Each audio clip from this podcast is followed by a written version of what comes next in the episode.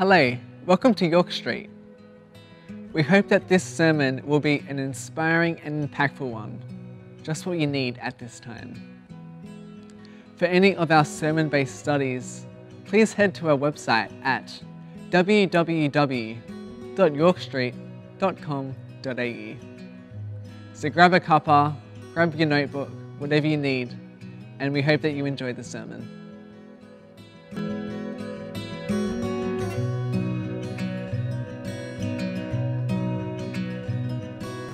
Good morning, everyone.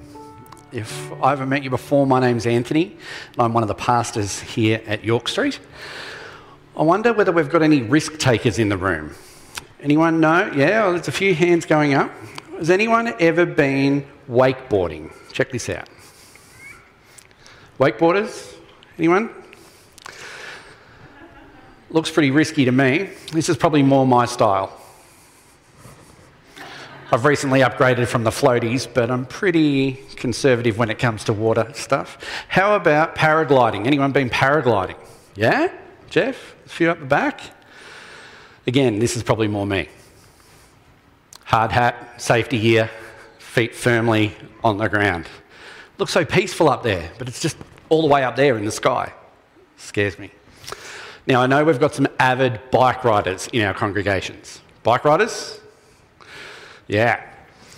I know Pastor Tim, who's not here today, but Pastor Tim might have been practicing these when, when he broke his ankle a few months ago. He's still in the process of, of recovery. But again, this is me. Training wheels. Yeah? So maybe I'm exaggerating a bit, or am I? I guess you'll never know. I wonder if you've seen around town these red scooters that seem to be here, there, and everywhere. Well, a few weeks ago, just before Christmas, there was one out the front, and the staff here at the church thought, I know, let's go out and give it a go. So we set it all up on our phones, and some of the staff yeah, managed to yeah, get, get the scooters on the go, and they were heading around the, the car park, heading around the, the church building, and, and up and down the street.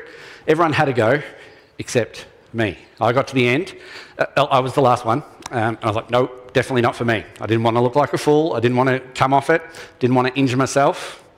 Now you have to pay attention right now, because then this happened.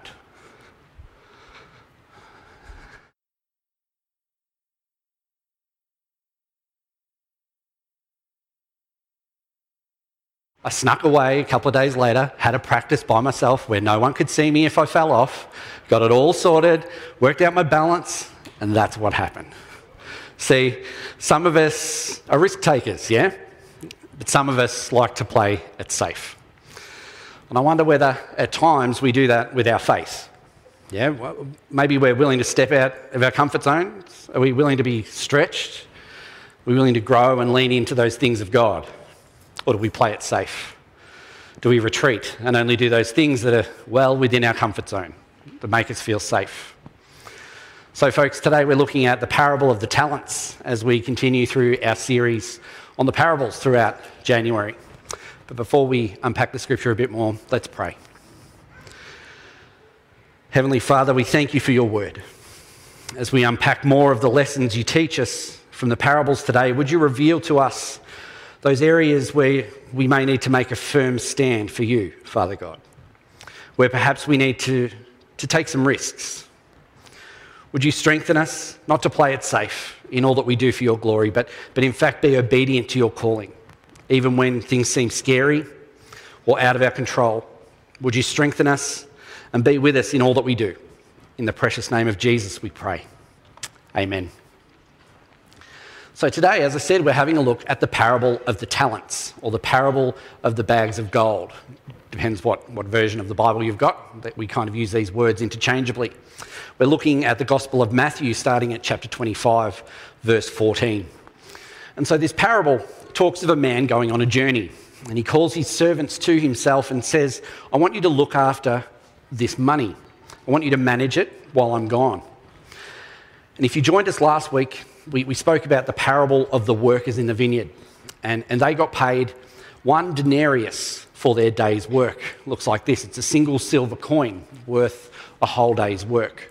Well, today we're looking at far more money, right? We're looking at a unit of currency called a talent. And we know that a talent is 6,000 of those coins, 6,000 denarii. And that's the equivalent of about 20 years' wages, right? And so this man, he gives his servants varying amounts based on their abilities. He gives the first servant five talents, five times the, the amount on the screen there. He gives the second servant two talents, and he gives the final one one talent. So, regardless of how much they got, even the guy that just got one talent, that's still 20 years worth of wages, right? It's still a lot of money. And we see too that while it says servants here in the scriptures, we, we know that the relationship isn't quite what we'd expect it to be in modern day terms. We, we see this servanthood as something under duress or like being a slave, and that, that's not what it's, what it's talking about. These servants are more like managers of his business. And they must have been trustworthy, right? For him to give them so much money to look after. And so he gives them this money and he goes off on his journey. And we pick this up in verse 16 in the scripture. The man who had received five bags of gold went at once and put his money to work and gained five more bags. So also, the one with two bags of gold gained two more. But the man who had received one bag went off and dug a hole in the ground and hid his master's money. After a long time, the master of those servants returned and settled accounts with them. The man who had received five bags of gold brought the other five with him as well and said, Master, you entrusted me with five bags of gold. See, I've gained five more. His master replied, Well done, good and faithful servant. You have been faithful with a few things. I will put you in charge of many things. Come and share in your master's happiness. And so we see the second servant does the same. He started with two bags and he brings the other two as well. And the same thing, the master replies, Well done, good and faithful servant. You've been faithful with a few things. I will put you in charge of many things. Come and enjoy your master's happiness. And so then the man who received one bag of gold came forward and he said, This, Master, I knew that you were a hard man, harvesting where you have not sown and gathering where you have not scattered seed. I was afraid, and I went out and hid your gold in the ground. See, here's what belongs to you the one single talent. His master replied, You wicked and lazy servant. So you knew that I, I, harvest where I have not sown and gather where I have not scattered seed. Well, then you should have put my money on deposit with the bankers, so that when I returned, I would receive it back with interest. And so take that bag of gold from him and give it to the one who has 10 bags. For whoever has will be given more, and they will have abundance. Whoever does not have, even what they have will be taken from them. And throw that worthless servant outside into the darkness, where there'll be weeping and gnashing of teeth. Whoa, that's severe, right?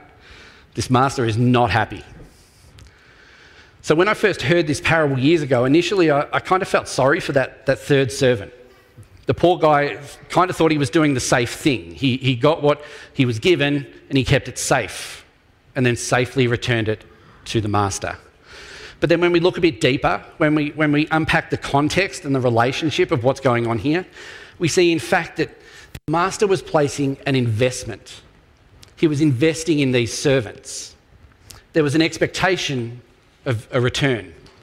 He knew that, and they knew that. So we see the two servants yield a return by turning his money into something more, and the master is pleased. But we see he's not at all pleased with the third servant.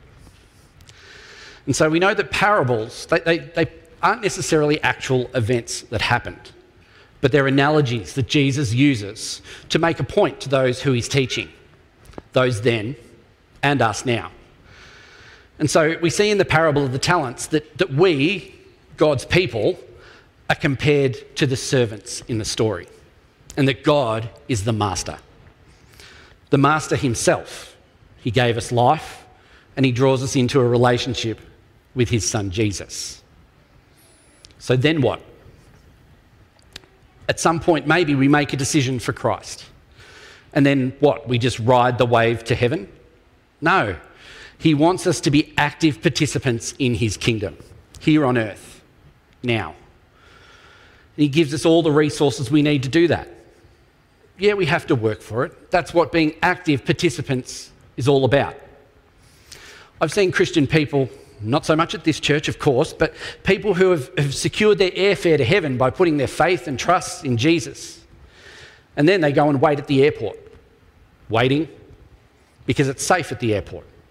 It doesn't matter what I do with my life now because I'm with Jesus. and I'm going to heaven. I'll just wait here for him to come back and get me. Well, friends, I don't think it's that simple. See, a few chapters earlier in, than this parable, we, we see where Jesus was tested by the religious leaders at the time. And he was asked this Which is the greatest commandment of the law? In Matthew 27, uh, 22, 37, it says this Love the Lord your God with all your heart, with all your soul, and with all your mind. This is the first and greatest commandment. And the second is like it love your neighbour as yourself. All the law and the prophets hang on these two commandments. This is what we call the Great Commandment. This is the what we must do as followers of Christ. But how? How do we go about it? Well, Jesus has the answer too. After his resurrection, Jesus tells the disciples in what we know as the Great Commission in Matthew 28 19. Therefore, go and make disciples of all nations baptizing them in the name of the Father and of the Son and of the Holy Spirit, and teaching them to obey everything I have commanded you. And surely I am with you always to the very end of the age. And so Jesus tells us the how and the what we should do as his followers. But I missed the bit where it said, play it safe, or wait until the people of the world come to you and ask about me. Just go about your life the way you want it to be. And be safe and be careful and don't get hurt and don't get offended and don't get upset with people around you. And seriously, just make sure you get to the end of your life alive, right? Because after all, you have eternal life anyway. So just make sure you get to the end of your life safe. So maybe I'm being a bit over the top, but can you see what we sometimes do? We retreat away from those things of God those things He might be calling us to do, just to play it safe and to remain comfortable. So, in the context of our parable today, there are a few things we probably need to get straight. Who are we working for? Now, I don't mean our vocation, right? Not our, not our day job. God uses people to bring about his mission here on earth, from teachers to tradies to firefighters to flamethrowers and everything in between. It's not about our day job. It's about our kingdom job as a disciple of Jesus Christ, the King of Kings and the Lord of Lords. We don't switch off from our kingdom job at five o'clock. We live it out. Yeah, through our vocation sometimes, maybe through our school life, maybe in our retirement, through our parenting, our grandparenting, through the friendships we have. In everything we do, it's our life. And who's the master of our kingdom job? We touched on it before God the Father, the creator of the universe. He calls to each one of us individually with a very specific purpose. Like in the parable, each according to our ability. Some get more, some get less. It doesn't matter. We're all working for the same goal in the same direction. And see, God knows us better than we know ourselves. He knows what we have, what we don't have. He knows what we bring, he knows what we're capable of. And He calls each one of us to grow and strengthen the kingdom here on earth according to those capabilities that we have. And see, our kingdom jobs we don't do out of obligation, we do it out of passion passion for the Master and passion for His kingdom. Hopefully, our vocations maybe bring some kind of passion too. But there's an element of obligation, isn't there? We do it because maybe we need the paycheck at the end of the week. And sometimes we endure it rather than enjoy it. And see, our salvation isn't contingent on our kingdom jobs. If we're Christians and we've put our faith and trust in Jesus, we're already saved from all of those things we've done wrong. That deal is already signed, sealed, and delivered. We've already been given eternal life. but we play our part in the kingdom of God because we love Him and because we love His people. See, this passion comes from God Himself. God was so passionate about people that He sent Jesus to the cross. When we live in our calling, we become passionate about the things that God is passionate about. We, come, we become passionate about living out His commands and His commission. We become passionate about those people in our world that are hurting, that are marginalised, those that don't have enough, those in our world that are grieving or are in pain, or those in our world that don't yet know the love of Jesus. All things come from the Master. So, what are those things? What, what has God invested in you? What have you been given? What's in your hand as a result of God's blessings in your life? Like the servants in the parable, what have you been entrusted with? And what are you, what are you going to do with it? See, God gives us everything we need to enter into the call He has placed on our lives. How will we return the investment to Him when He returns? Maybe it's talents, as in money, but more likely it's talents, as in gifts and abilities, our heart's passions and desires. And what will we do with them to grow the kingdom of God here on earth? See, it all came from Him in the first place, right?